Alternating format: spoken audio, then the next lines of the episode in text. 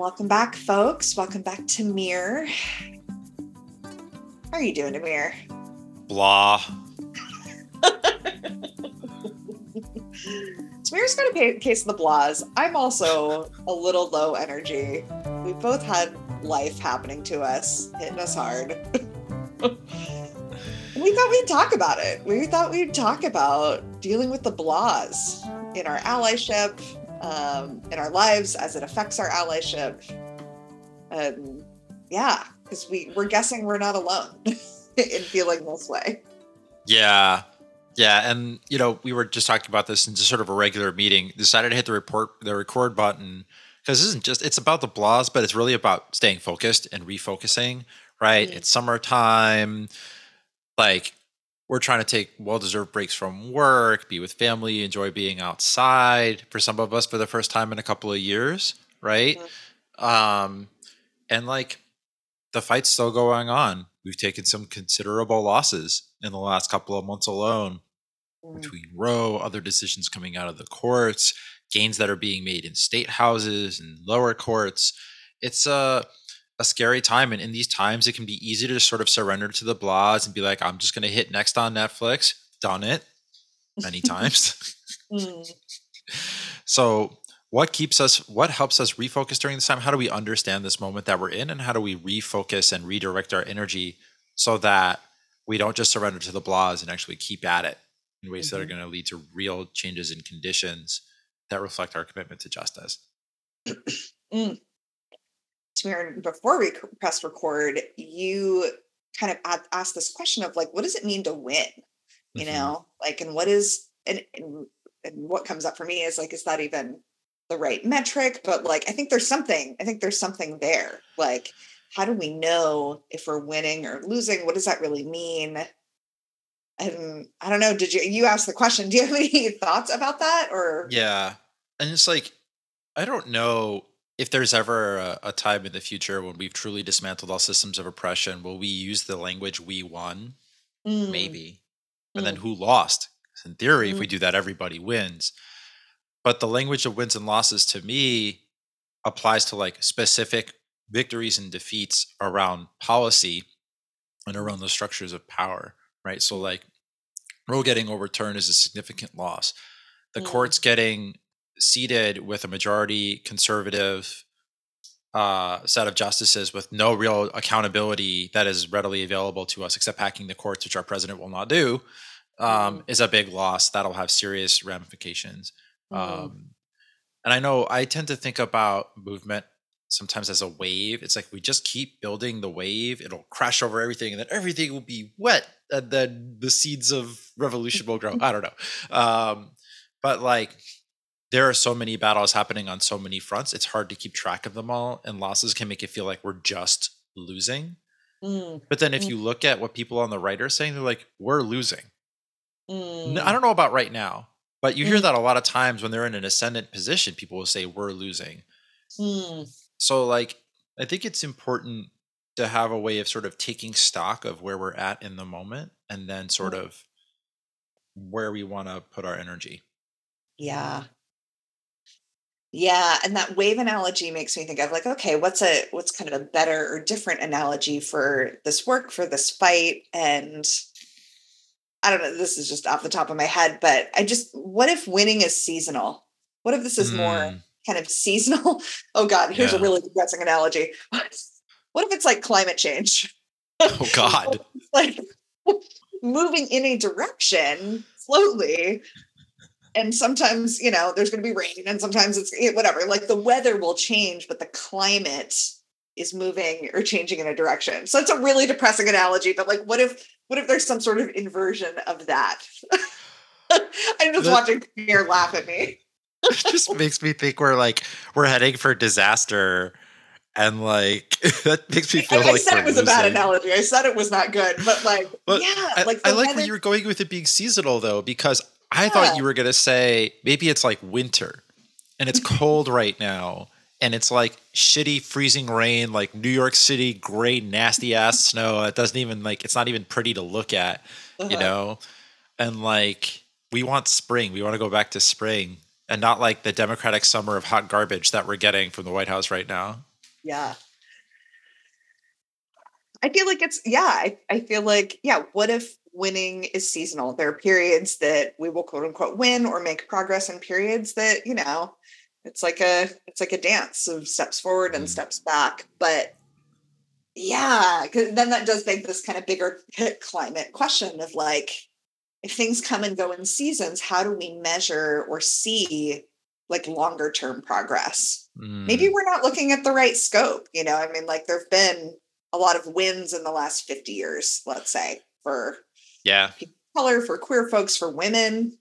Um, and looking at it in that period of time, I can see more clearly the wins. Yeah, I think like I think about folks who refer to the seven generations framework, right? You think in the past seven generations back and then seven generations yeah. forward. Like some of these wins and losses won't even be mentioned in the history books. Like they won't even be footnotes mm-hmm. because we'll be looking at much larger scale, hopefully, transformational change. Seven generations is what, like 150 years? Like from the Civil War to the present mm. might be seven generations. I could be wrong. Maybe it's like from, I don't know, Reconstruction or something like that. So when you look at it at that time horizon, like there are gonna be wins and losses. Mm. Mm-hmm. And like the wins and the losses came with decades often of organizing behind them. Yeah. Yeah. Oh, I think this is where I like get hung up on decisions like Roe, where I was I'm mm-hmm. like, I think that that will be more than a footnote, you know, like mm-hmm. that will be oh and that brings that makes me feel blocked, you know, like yeah. Fuck. Like there are things happening I, that yeah. Can I ask you a coachy person question? Not to coach you, but just to like follow up on what you're saying. Sure. Um, what does blah feel like to you? It feels like I don't want to engage. It feels like the clicking what's next on Netflix. Like the mm-hmm. I just don't want to engage. I don't want to read the news. I don't want to like it's interesting as I'm thinking about it now. Like I'm fine with sustaining the action I'm already taking. Like if something's already in motion, like it's not like I want to completely pull out of all of the thing, you know, the ways that mm-hmm. I'm taking action, but I don't want to take on any new action or do any more. That's how the blah feels. It's like mm-hmm. stops the momentum, the forward momentum. Yeah. What feel like to you? Oh, it just feels like it feels physically shitty. It's like mm. my brain goes into some sort of like low power mode. Mm. and it like doesn't want to get back into the groove and like do the next things that if I were at a different place would be really easy. Like I have follow up emails I want to send to people locally, right? Yeah. From times that I've just met them recently or we have a follow up task. And it makes me like procrastinate mm, on yeah, those emails exactly. or like not yeah. take the time to think about a complex project that I'm trying to figure out how to do. Mm-hmm. It's just like it adds a layer of like blah. It's like a weighted blanket of blah on top of on top of the things that I would otherwise be really eager to do. And it's yeah. like the worst thing because doing those things would actually make me feel better, right? Like, totally. and more yeah. importantly, right, it's sustaining the commitment to justice um, through action. So that's what it feels like to me. So, listening to us talk, I don't know if the, I I don't know if it's shadow that's coming up for me or like a legitimate thing to consider that's coming up mm-hmm. for me. What's coming up for me is like, are we just two kind of like self focused white people who are just, you know, complaining about, oh, we don't have the energy to take action. Oh, it sucks. Like, like, yeah, are there folks listening to us who are like, well, who cares? Like, get it together. Just like do, you know. yeah. Well, let's let's i mean first of all let's not pretend like everybody doesn't get the blahs i mean i guess i can't speak to a universal experience i think that like the blahs are a universal experience i i would I'll, imagine so i'll put my name on that i i do suspect that it's like for white folks maybe we it's easier for us to hang back because our survival is not immediately threatened by these losses although that's mm-hmm. not always true right like yeah. if i were a white woman living in montana yeah. my survival might literally be tied to this. Mm-hmm. Yeah. Um. So I lost my thought, but I mean, I think there's part of it, but also like this is one of the very real ways folks get off track when it comes to sustaining their practice, right? Yeah. Like yeah. we start to feel blah, we think nothing matters, we don't matter, what's the point? Yeah. And then we lose momentum. So it's not, it, I think it's the white That's thing to point. do. I think the white thing to do is to give into the blahs and like let go. Mm, But we're talking about it for the purpose of how do we sh- how do we shift back? How do we not say no, but just accept that that's how we're feeling and like find a way forward. yeah.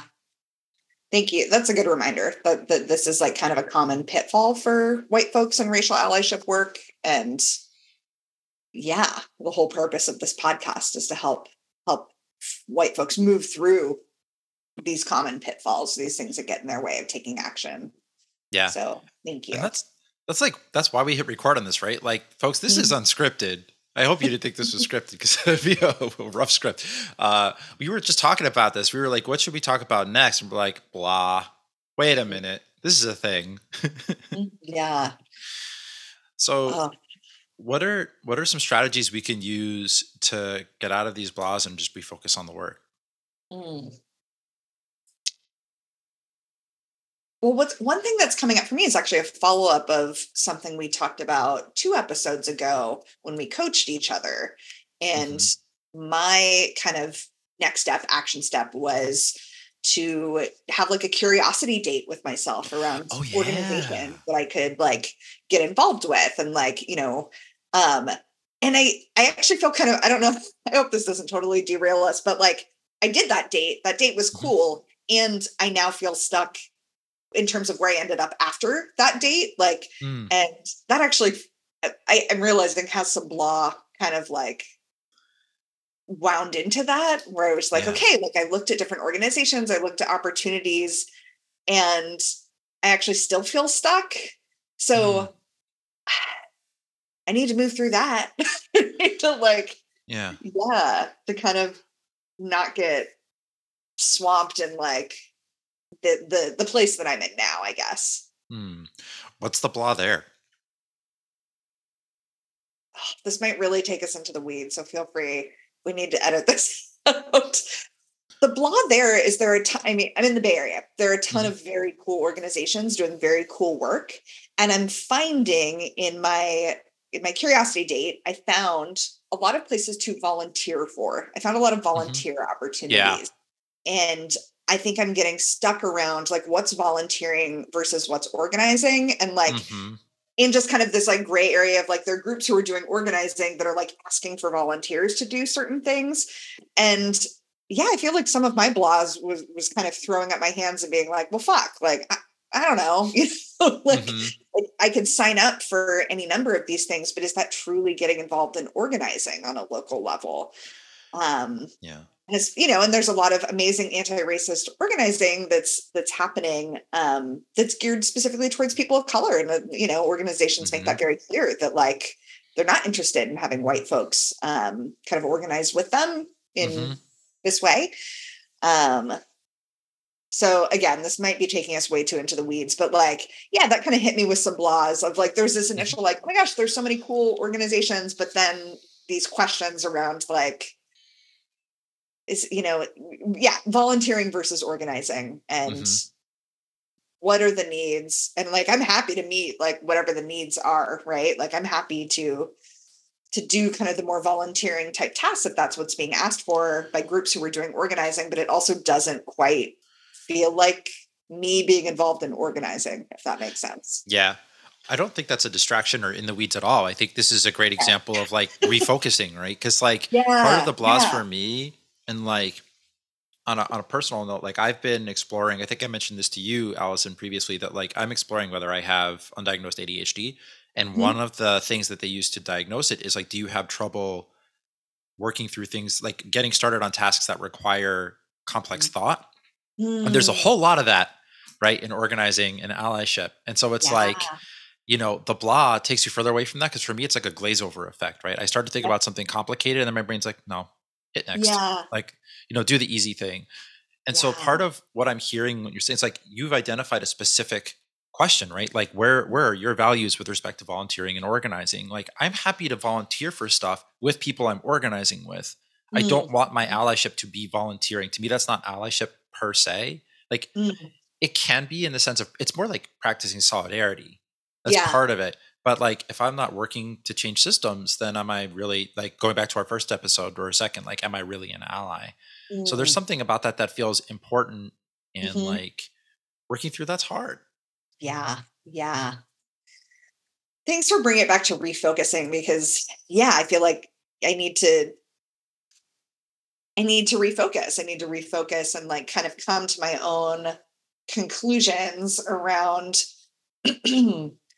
what yeah yeah volunteering versus organizing and like where what is the impact i am trying to support in making um and where can i best do that yeah i might want to talk with you more offline about this because i just respect yeah. your, your thoughts about organizing in general i'd be i'd be happy to um and I think this sort of maybe points the way towards some of the strategies of getting out of the blahs. And part of that is like what's right in front of you.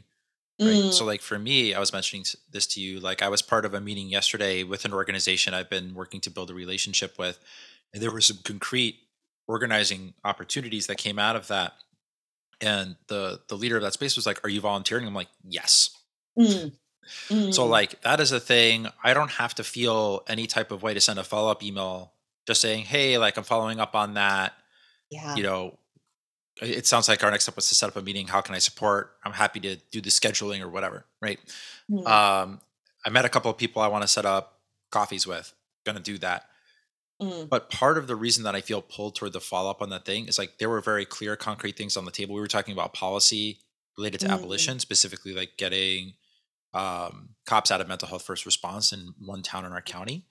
And then like that energizes me in a way that counters the blahs. It kind of like zaps through them like electricity, right? Because like if we could get cops out of mental health response, even in one town, we could save, I don't know, we could save lives.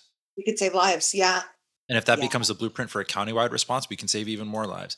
And so mm. for me, like, you know, the big picture undulations and ebbs or whatever fancy words for winning and losing may still mm. be happening, but at least there's something we can impact right now where there's like a clear roadmap to victory, right? Like, who do we need to line up with? What's the power mapping? Like, who responds to what? Who's already on our side, and what do they need? And can we just thread the needle? Mm, mm.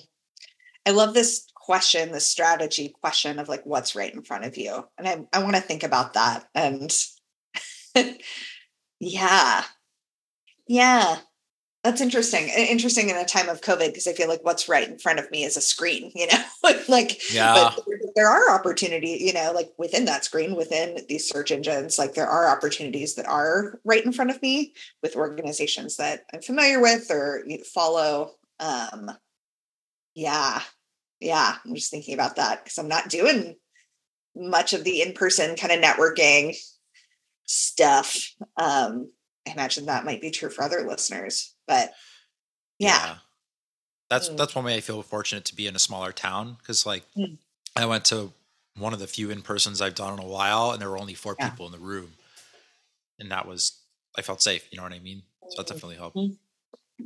Yeah, but I love that. I still love this question. What's right in front of you? Like, yeah, me, yeah, because maybe I'm overcomplicating it. Maybe and maybe mm volunteering could actually be an inroad to deeper relationship with an organization where yeah. organizing is a possibility. Yeah.